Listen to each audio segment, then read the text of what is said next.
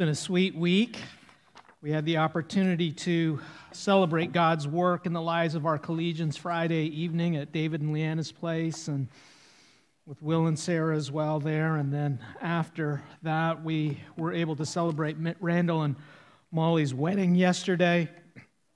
And in all of these things, the Lord has really blessed us tangibly with heavenly relationships in Christ. It is not a pie in the sky. It is not something future. It's not completely what it will be.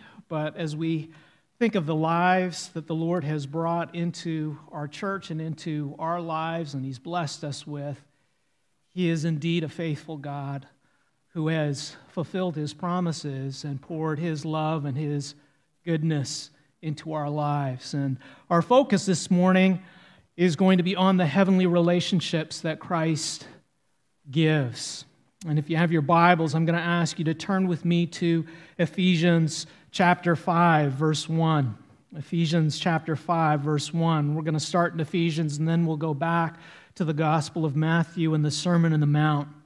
Ephesians 5:1. This is the Apostle Paul writing. He says, "Therefore be imitators of God as beloved children." Well, how are we to be imitators of God as beloved children?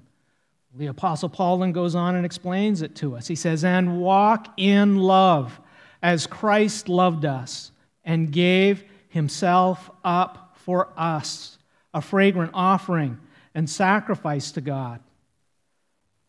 But sexual immorality and all impurity or covetousness must not even be named among you as is proper among saints." Then he goes on and talks about filthy talking. And move to verse 5. He says, "For you may be sure of this, that everyone, no exceptions, everyone who is sexually immoral or impure or who is covetous, that is, an idolater, has no inheritance in the kingdom of Christ and God." And it's in this same chapter, as part of this primary command, as we walk through, we see there are these opening commands, and then everything that follows comes under this big command. As part of this primary command, to walk in love as Christ has loved us, to be imitators of God as beloved children, the Apostle Paul specifically calls out Christian husbands. Verse 25, same chapter. "Husbands, imperative, love your wives." How? "As Christ loved the church and gave Himself up for her." And then in verse 31, a little bit lower, the Apostle Paul quotes Genesis 2:24. "Therefore a man shall leave his father and mother and hold fast to his wife, and the two shall become one flesh. This mystery is profound, and I am saying that it refers to Christ and the church." And it's with these God-breathed words the Apostle Paul reveals to us that from the beginning, our relationships are entirely a creation, a work, and a gift of our holy and eternal Creator, especially the union of a man and a woman in God's covenant of marriage. And from the beginning, God's holy desire and design for our relationships with one another, and especially our marriages, is that they would be heavenly, not of this fallen earth, that they would be a divine celebration and picture of the gospel, the good news of Jesus Christ, what God has done to save sinners through the death and resurrection of our Lord and Savior Jesus Christ. That our relationships and our marriages would be a celebration and picture of God's holy and righteous love that unites God's beloved children with Christ and in Christ.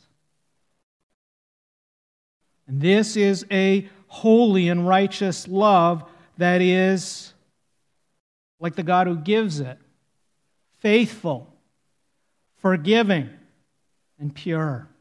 faithful, forgiving, and pure. And therefore, as Jesus explains to his disciples in the Sermon on the Mount in Matthew chapter 5, this is a holy love that does not tolerate unrighteous, unfaithful desires and relationships.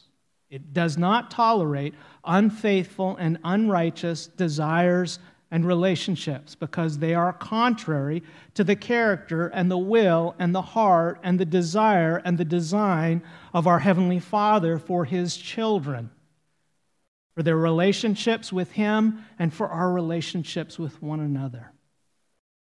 Brothers and sisters, our relationships were given as a sacred gift from God that would celebrate His holy love for us and in us in our Lord and Savior Jesus Christ. So let's turn back to our text for today, Matthew chapter 5. And I'm going to ask you to have a look at verse 20 to start with, because that opens this section of illustrations that Jesus is giving about the righteousness of the kingdom that is required. And then we'll drop down to verses 27 through 32. Jesus says in verse 20, "For I tell you, unless your righteousness exceeds that of the scribes and Pharisees, you will never enter the kingdom of heaven." And then as we come down a little bit further to verse 27, he says, "You have heard it said, it was said, you shall not commit adultery, but I say to you that everyone who looks at a woman with lustful intent has already committed adultery with her in his heart. If your right eye causes you to sin, tear it out and throw it away. For it is better that you lose one of your members than that your whole body be thrown into hell. And if your right hand causes you to sin, cut it off and throw it away. For it is better that you lose one of your members than that your whole body goes into hell. It was also said, whoever divorces his wife, let him give her a certificate of divorce. But I say to you, that everyone who divorces his wife, except on the ground of sexual immorality, makes her commit adultery, and whoever marries a divorced woman commits adultery." These are the words of our Lord and Savior, Jesus Christ. Now, these familiar words, especially the last ones you heard, are frequently used as a proof text for Christian divorce and remarriage. That's typically where we hear them come up. When is it okay for a Christian to get a divorce? When is it okay for a Christian to get remarried? But brothers and sisters, Jesus never gave these words to be a legalistic recipe for Christian divorce and remarriage. How do we know this? Because what we often ignore is the context. And Jesus introduces this entire series of illustrations and examples of the righteousness of the kingdom in verse 20. And he does so by telling the disciples and us, unless your righteousness exceeds that of the scribes and the Pharisees, you will never enter into the kingdom of heaven. And righteousness, brothers and sisters, what is right and wrong before the Lord according to His word, righteousness is ultimately about a right relationship with God. A right relationship with God according to His word. And at its simplest, this is what Jesus' Sermon on the Mount is all about. He's drawing a distinction between the self-righteousness of this world that damns us to hell, that of the scribes and the Pharisees and all religions and religious leaders of this world. What do I need to do? How many boxes do I need to check? What are the do's and don'ts? Just tell me what to do so I'm legit. Jesus goes blow by blow by blow through these illustrations and examples and says, if this is the way you are going to interpret God's word and this is the way you're going to walk, you are going to be damned to hell. It is not a righteousness that is pleasing to God, that brings a right relationship with God, and that's going to bring you into the kingdom of heaven. This is not my righteousness.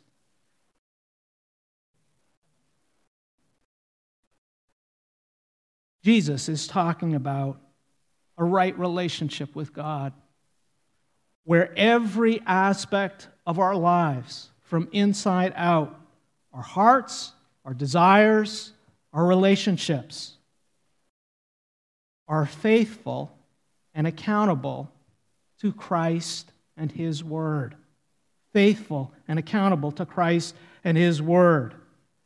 As opposed to the self-righteous and self-serving traditions of men that are faithful and accountable to what works best for me. This is what Jesus is addressing. And this brings us to our first point for this morning. Our relationships are accountable to Christ and His Word. Our relationships are accountable to Christ and His Word. Brothers and sisters, how often do we think of our relationships with our friends, with our co-workers, with our fellow members in the church as being accountable to Christ and His Word? How often do we think of how my actions are going to affect the others who the Lord has put in my life, my wife, my children, my co-workers, our members of our church, our friends?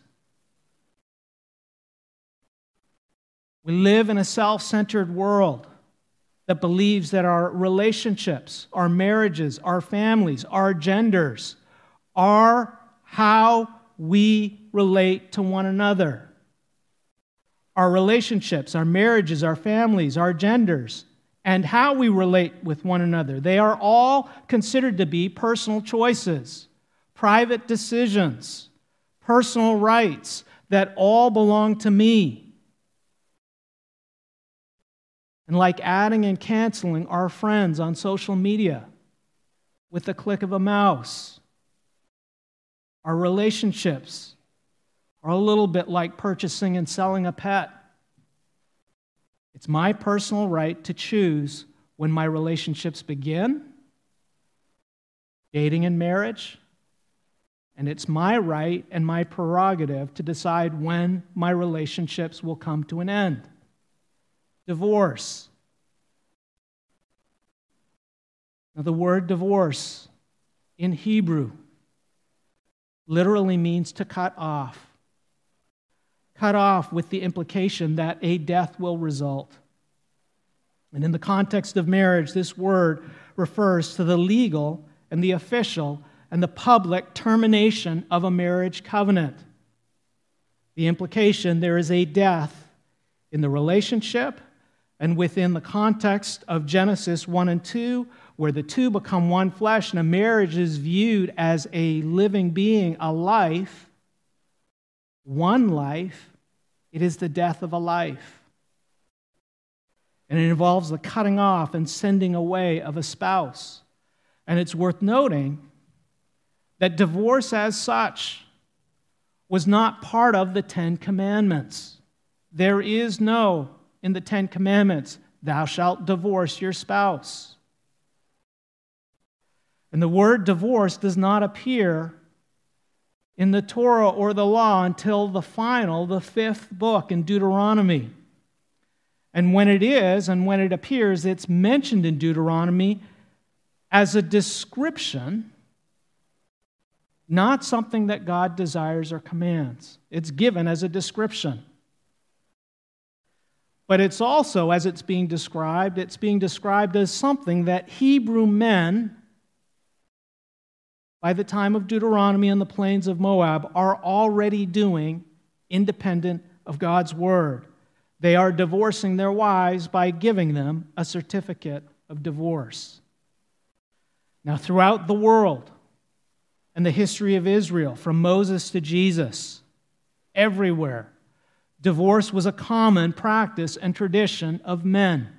And it was primarily the legal right of men, not women. And the certificate of divorce was a legal document that listed the grounds for divorce.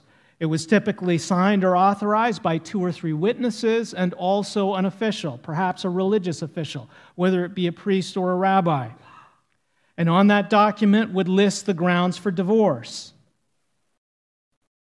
And in this way, a divorce certificate was like a property deed or a marriage license. It was a man-made legislation to protect the rights to regulate divorce and to regulate the community. And the intent was to legally free a man from further responsibility of his marriage and his wife. When a wife or a woman was sent off and the certificate of divorce was produced and the community authorized or agreed to this, from that moment onwards, the marriage was dead, the covenant was no longer, as Catholics refer to, annulled.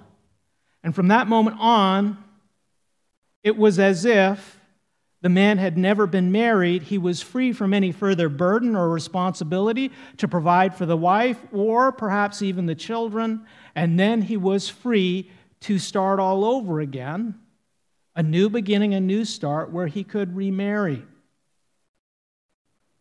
And in this way, a certificate of divorce was a man-made remedy for adultery, polygamy, and discontent in a relationship.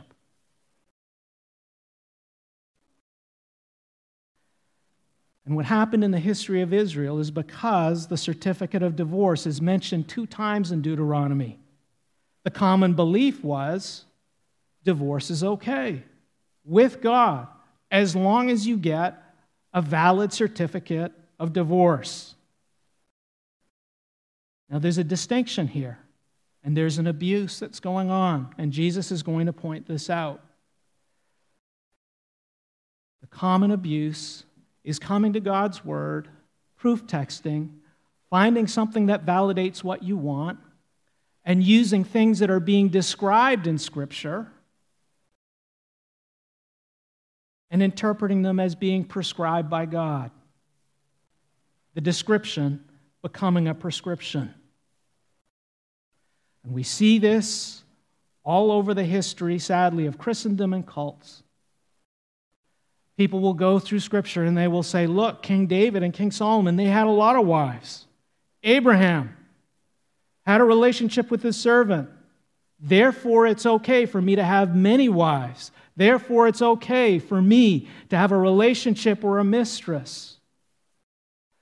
Drunkenness is in the Bible, therefore it's okay. What's the big deal? We go and we look in Scripture and we pull out verses to justify things that are described. And throughout the Scriptures, in fact, a lot of what God is describing is the depravity and the faithlessness and the selfishness of men. He's not condoning it. He's showing our great need for a Savior and for forgiveness and a right relationship with God. But legalistic and self-righteous hearts will do whatever they need to do with God's word to justify themselves.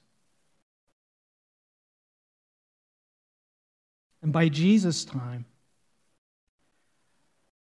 the legal and religious grounds for a man to divorce his wife, when you go through the rabbinic literature, includes infertility, physical defects, laziness, burning the food, having difficult in-laws who move into a close vicinity of where you live. You summarize it. And yes, of course, there were debates, the liberals and the conservatives. The conservatives, fewer reasons to get a divorce, liberal, wider. But ultimately, as you look at this, much of it was about failing to please your husband, failing to give him satisfaction or contentment. Charles Corles, New Testament scholar, writes, many Jews in the first century believed that you could divorce for any reason. As long as you get a certificate of divorce, which tended to favor wealthy and religious men. Wealthy because you could produce the means. Religious because you had rabbis or priests or people who you knew who would be willing to give you the document or advise you or coach you. No different from the Roman Catholic Church. No different from the history of Christian kings, where any number of Christian kings would divorce their wives because they could not give them a male heir. Can't have a male son. You're gone. You're not qualified. I'll write to the Pope. I'll give him money. We'll make things happen and make a deal. I'll get this relationship nulled, and I get a new beginning, a new life, and a new start. And when the Pope doesn't agree with me, I'll start my own church, and I'll be the head of it. King Henry VIII. Now, as ridiculous as that sounds, we do that all the time. We don't like the counsel we're given. We don't like what God says. I'll start my own church. I'll do it my way. And this is the self-righteous perversion Jesus is talking about in verse 31 when he says, "It was also said, whoever divorces his wife, let him give her a certificate of divorce." And we see the switch in the emphasis goes and focuses not on what divorce is all about, not on what marriage is about, not what God desires, but how do I get this done in the right way? And with four simple words, Jesus begins to tear down this self-righteous and self-serving manipulation of God's word. He says, "But I say to you," or literally, "But I myself, the Messiah, the King of Heaven, but I myself, the King of Heaven, am saying to you." And it's with these words, Jesus makes it clear, our relationships are more than a piece of paper. Our relationships matter to God. Our relationships from beginning to end are accountable to Christ and His Word, not our self-righteous, our manipulative, and destructive interpretation of God's Word. And this brings us to our second point this morning. Christ condemns ungodly, self-serving relationships. Christ condemns ungodly, self-serving relationships. And why does he do this? Because he's mean? No. Because it goes against the heart and love of God. And because it destroys innocent lives, innocent families, innocent children, and innocent communities? No, we are all guilty. But nonetheless, even as we do stand guilty, self-serving and self-righteous and ungodly relationships are destructive, and they lead people away from the only God who can save us. Now, when we say ungodly, we are referring to what is contrary to the will and word and character of our holy and eternal Creator. And when we use that word self-serving, we're referring to selfish ambition, what Scripture refers to as selfish ambition. Serving and worshiping ourselves, or serving and worshiping for personal gain, as opposed to serving and worshiping God and serving our fellow man.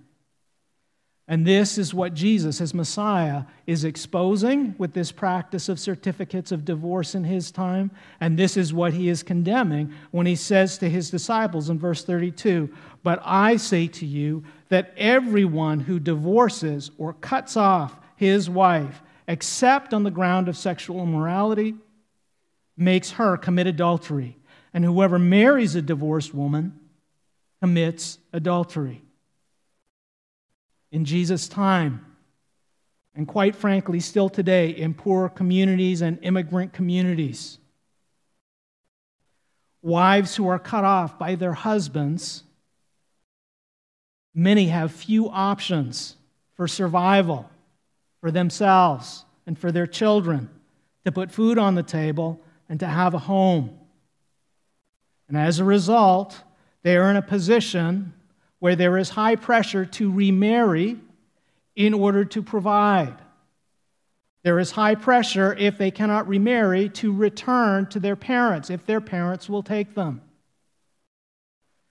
And if remarrying is not an option, or returning to parents is not an option, homelessness, selling themselves to slavery and to prostitution becomes a common practice. And brothers and sisters, this may seem like the ancient Near East, but among immigrant communities and those who have come to America, it is a common story of wives who are abandoned and then remarry quickly in the old days from advertisements in newspapers and now on the internet to find some place of support and then finding themselves in compromised positions. And Jesus here is speaking. It's worth noting. Who's he talking to here? He's not talking to the women. He's talking to his disciples. He's talking to the men. And he's pointing out that regardless of whatever piece of paper you want to wave around, whatever rabbi you got or pope you got to sign off on that piece of paper, whatever two friends you got to say, hey, you're okay.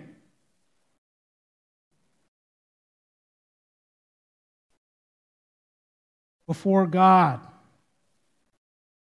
in God's eyes, except for sexual immorality, you in God's eyes are still married, you are still bound, and you are still responsible before God for the entirety of this woman's life. Because in God's eyes, you're still one. And you as the man, God has placed you in a complementary relationship where you are the head and representative, and you're responsible for all of it. And one day, men, we're going to stand before the Lord, and we're going to answer to Him for our homes, our families, our wives, and our children.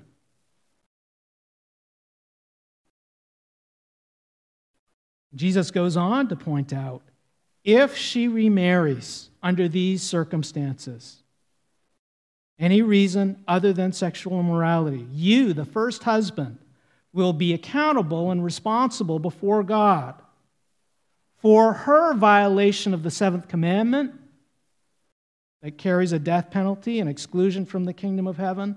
And you, as the husband, will be accountable and responsible before God if another man marries her for his violation of the seventh commandment. Now, brothers and sisters, what does Jesus say about people who cause others to stumble and sin? Matthew 18. What does Jesus say? It would be better if a millstone were wrapped around your neck and you were thrown into the bottom of the ocean. We are our brother's keepers. Our actions affect others. They influence others' relationship with the Lord. The Lord sees, He holds us accountable, and He cares.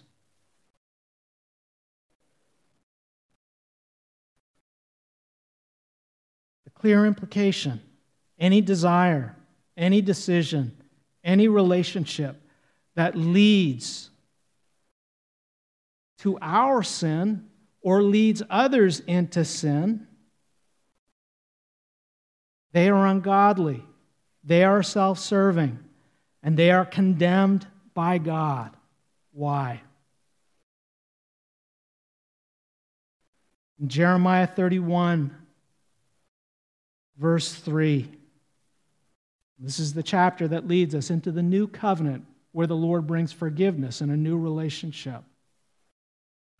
And the Lord in that chapter points out the remedy, brothers and sisters, is not divorce. The remedy for a new beginning is a right relationship with God, with forgiveness, and having a new heart and a new life. And in that chapter, Jeremiah 31, 3b, the Lord God says, I have loved you with an everlasting love. Therefore, I have continued my faithfulness to you. I have loved you with an everlasting love. Therefore, I have continued my faithfulness to you. This is the remedy, brothers and sisters. It's the love of God that creates us. It's the love of God that saves us. It's the love of God that marries us and brings a man and woman together. It is a love that is holy. It is a love that is faithful. It is a love that is forgiving. It is a love that is selfless. It is a love that is self-giving and eternal. This is the love of God. And in Matthew 19, when the Pharisees asked Jesus, is it lawful to divorce one's wife for any cause? This is what Jesus points them to. He points them to the testimony of God's holy love in our lives, in our marriages, and our relationships. And so we see why Jesus is tearing this apart, because the entire spirit of, okay, what's the basis of me to get a certificate of divorce? It's entirely from the beginning self-serving and selfish and contrary to the heart and spirit of what saves us, the holy love of God. And so in Matthew 19:4, Jesus responds to the Pharisees' question, is it lawful to divorce one's wife for any cause? He says, have you not read that he who created them from the beginning made them male and female? This is a reference to Genesis 1:27 and the Imago Dei, the image of God that God creates us in, that we were created to reflect the holy love of God among God's other creative and communicable attributes that he gives us. And then Jesus says, therefore a man shall leave his father and his mother and hold fast to his wife, and the two shall become one flesh. Jesus is making reference to Genesis 2:24, God's intent and purpose of the unity and the permanence on this earth of marriage between a man and a woman, and the idea that a marriage is a living being, it is a life. And then in verse 6 he says, this is Jesus, so based on Genesis chapter 1 and 2, they are no longer two but one flesh. This is the testimony of God's holy love. It's unity. It's not cutting off or breaking. And then Jesus concludes, what therefore God has joined together, it's a work of God. Let no man separate. And when we begin, brothers and sisters, to separate what God has united, we're going against the character, the will, the very love of God. And we are in a very, very dangerous place. And this is why throughout Scripture, the Lord condemns idolatrous and self-serving desires and relationships that are about serving me. This is about me. And when it doesn't work for me, I'm moving on to something that does work for me. I'm just going to get a newer upgrade, a better car, a better computer, a better model. The very heart, the very desire behind it, and the relationships that come, one after the other. The Lord's not trying to be cruel. He's condemning what is contrary to His character, His will, His word, His love, His desire, and His delight for His children. How many of you would be thrilled if your children grew up and were involved in a relationship that ultimately was self-serving, self-righteous, and strictly feeding an idolatrous desire that left a trail of destruction wherever it went, including all the relationships that come out of it? You have your Bibles. Would you turn with me to the last book of the Old Testament, Malachi? And I encourage you this week, if you have an opportunity, to read this book. It's only a few chapters, and it is remarkably beautiful.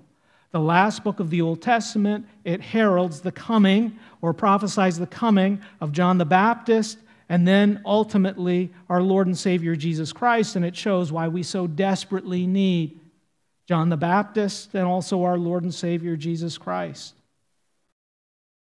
And in Malachi chapter 2, our God, through the prophet Malachi, lays the basis and puts before us why we so desperately need a Savior who can save us from ourselves. Malachi 2:10, have we not all one Father? Has not one God created us? Why then are we faithless to one another? profaning the covenant of our fathers. Judah has been faithless, and abomination has been committed in Israel and in Jerusalem. For Judah has profaned the sanctuary of the Lord, which he loves, and has married the daughter of a foreign god. May the Lord cut off from the tents of Jacob any descendant of the man who does this, who brings an offering to the Lord of hosts. Okay, where does he start? The Lord God here is exposing and condemning the beginning of all adulterous and unfaithful relationships. Where do they begin? It begins vertically with being adulterous and unfaithful to the Lord. In Judah, it begins with them worshiping other gods. This is where it begins. And from this, we will see this is going to spread in first being unfaithful to the Lord to being unfaithful in all your relationships. I'm going to go to whatever God serves me best, God of fruit, God of lightning, God of car, God of technology. That's where it starts. And then you're going to see how this deteriorates into every possible relationship, because there is only one true Father, one true God, one who is holy, one who is good, one who is faithful, one who is holy. Verse 13, and this second thing you do, you cover the Lord's altar with tears, with weeping and groaning, because he no longer regards the offering or accepts it with favor from your hand. God's not listening. But you say, verse 14, why does he not? Why is God not accepting my worship? Why is he not doing what I want? Why is he not answering my prayers? Verse 14b, because the Lord was witness between you and the wife of your youth, to whom you have been faithless, though she is your companion and your wife by covenant. A relationship bound by a promise and a commitment before God and before man. Did he, the Lord, not make them one with a portion of the Spirit in their union? And what was the one God seeking? Godly offspring. So guard yourselves in your spirit, and let none of you be faithless to the wife of your youth. Who's the Lord talking to here? Men. For the man who does not love his wife but divorces her, says the Lord, the God of Israel, covers his garment with violence. In God's eyes, adultery, death penalty. Murder, death penalty. Why? It is an act of violence that takes a life.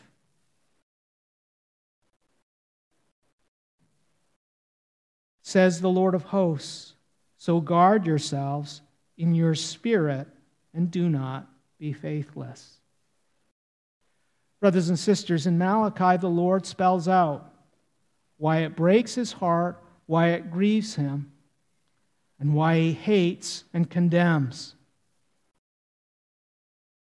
Self-righteous, self-serving desires that lead to self-righteous, self-serving relationships that ultimately defile and destroy lives and tear them away from the Lord and tear them away from one another. And this brings us to our final point for this morning. Christ restores heavenly relationships. Christ restores heavenly relationships. In Matthew chapter 19, verse 10, in response to Jesus' teaching on divorce and remarriage, what do his disciples say in response? They hear this. They hear Jesus rolling this out. They see the responsibility that's given to men in their marriages. And we can say by principle in today's day and age where divorce has become an equal opportunity. Okay, all we've done is we've made it more accessible and available to everyone in an attempt to try and protect women and children, but we still haven't remedied the real problem. Self-serving and destructive relationships come from self-serving and destructive hearts. And so as the disciples hear Jesus teach on this and respond to the Pharisees who are just concerned about what's the basis of me getting my certificate of divorce, the disciples say, if such is the case of a man and his wife, it is better not to marry. That's where we can't live up to this. And that raises the question, who can live up to God's standard for marriage, which is God's holy love, faithful, selfless, forgiving, and pure. Wholly devoted to the glory of God, wholly devoted to the good of our spouse. And the answer is simple, brothers and sisters. There is one and one alone who can do this, and his name is Jesus Christ, the eternal and holy Son of God. And on the cross, this is exactly what Jesus did. He demonstrated the faithfulness of God to all his promises. He demonstrated the holy love of God, which is self-sacrificing for the good of others. He demonstrated the eternal nature of God's love from beginning to end. He demonstrated the holiness of God's love as the Son was wholly devoted to the will and word of the Father and was wholly devoted to the salvation of his people, even if it meant rejection, humiliation, pain, sorrow, and ultimately the cutting off of his life, his divorce, so that we could be united with God. Brothers and sisters, the perfect husband, it's our Lord and Savior Jesus Christ, is it not? And this is the groom that God has given the church. This is Christ's love for his church. And this is the life and the love that Christ gives to every man and woman who by faith repents of their sin and follows him as Savior and as Lord. And this is why when we come back to Ephesians, the Apostle Paul lays the foundation for heavenly relationships and for a heavenly marriage, and he does it in chapter 2. Chapter 2:13, we read this at Randall and Molly's wedding yesterday. He says, "But now in Christ Jesus, you who once were far off have been brought near by what? Your efforts, your marriage counselor, your arrangements, your good deeds, buying flowers? No. But now in Christ Jesus, you who once were far off have been brought near by the blood of Christ." And in this way, the Apostle Paul is showing us it is possible to have heavenly relationships, but in one place and one place alone. It's in union with our Lord and Savior Jesus Christ. Because in Christ there is forgiveness. In Christ there is faithfulness. In Christ there is an enduring and lasting and holy love. In Christ, there is a devotion wholeheartedly to the Lord, and therefore, because of that, to a spouse. Not by our strength, brothers and sisters, but through the power of the Holy Spirit and the power of the gospel and the power of Christ in us. Brothers and sisters, there is no shortage of broken relationships.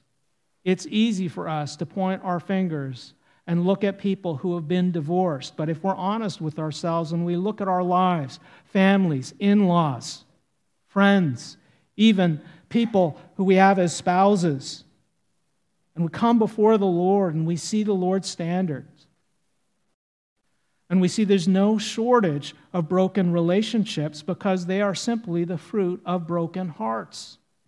And I'm not talking my heart got broken because someone didn't love me. I'm talking about hearts that are broken by our sin and our sinful desires that cut us off first from the Lord and as a result bring destruction into the lives of others. And yet in love and in mercy and grace, God has provided us with the remedy. And the remedy, brothers and sisters, begins with our sinful hearts. It begins with our union with Christ by faith. And that's why so often in relationship counseling, in marriage counseling, as we call upon men to lead in love, and we call on women to forgive in love, and we call for people to come and say, okay, what you need is you need a completely new relationship. You need the relationship that Christ gives, and it starts with a new heart. And this Christ has made available to you by the blood of the cross. How? One way. You must leave behind your old life, repentance. And the entirety of your life, starting now, needs to be made new by Christ. And that comes by faith and submission to Christ, following Him and obeying His commands, rather than living a life where you're serving yourself. And you have a choice. You can follow Christ and be part of His heavenly relationship that He creates, He makes and gives. Or you can hang on to your old relationships, which you're in charge of. And you can have this kingdom of broken relationships. Or you can have Christ. It's heartbreaking, brothers and sisters, I'll tell you how many times people choose to hang on to their kingdom of broken hearts and broken relationships, rather than simply bow and bend the knee and say, Jesus, I've made a mess of things. Would you completely take things over, and would you start new? New heart, new life, new relationship, new marriage, new Savior, and new Lord. And yet, nonetheless, brothers and sisters, there is hope. Not because of us, but because of Christ, and because He has the power to change hearts and lives. And this is exactly what John Chrysostom pointed to centuries ago. He points that the remedy here and what God is calling and pointing us to is a pure heart. And he points out, John Chrysostom says, he says, for he that is meek and a peacemaker and poor in spirit and merciful. What's he referring to? The Beatitudes, the pure in heart. For he that is meek and a peacemaker and poor in spirit and merciful. It's what Christ makes us. How shall he cast out his wife? He that is used to reconciling others, how shall he be at variance with what is his own? So, brothers and sisters, let me give a final word before we close. And I'm going to address right now primarily the men. It applies to everyone, but Jesus was specifically speaking to His disciples in their responsibilities for their marriages and their relationships. Men, we need to lead. We need to cherish our wives. We need to honor the sisters. We need to have holy relationships that draw people to Christ, not away from Christ. But there is only one way that happens. And as you go through Ephesians, Paul makes that clear. We need to walk in newness of life. We need to walk worthy of the gospel. We need to walk in Christ. And that, by necessity, as we read at the beginning, leaves no room for impurity, immorality, ugly talking, words that tear down, selfish desires. Paul makes that point. This needs to be put off. It needs to be cut off as far away from you as possible. And you need to submit and walk in the Spirit of God, not grieving Him. There is no place for that. There is only place for Christ and His words. And the only way we're going to grow in doing that, brothers, is if we're growing in Christ. We can't stay the same. If we're not being filled with His word, the truth and love, and being built up into the image of Christ, we are tearing down lives and relationships and people. But if in Christ, by faith, we are willing to let go of our selfish desires, our self-righteous efforts and pursuits, and instead bend the knee. If we're willing to pick up the cross and deny ourselves and follow Christ, in us and through us, the love of Christ will bring heavenly relationships that will testify to the world that our Savior is not dead, but He is indeed alive. Let's close in prayer. Lord Jesus, hard words from you, and yet words that rescue and give power and give a new life. Thank you for your mercy and grace. Forgive us, heal us, renew us, and set us free, O Lord, from sinful hearts and desires and relationships that are far, far, far from the goodness of the gospel. In your name we pray, amen.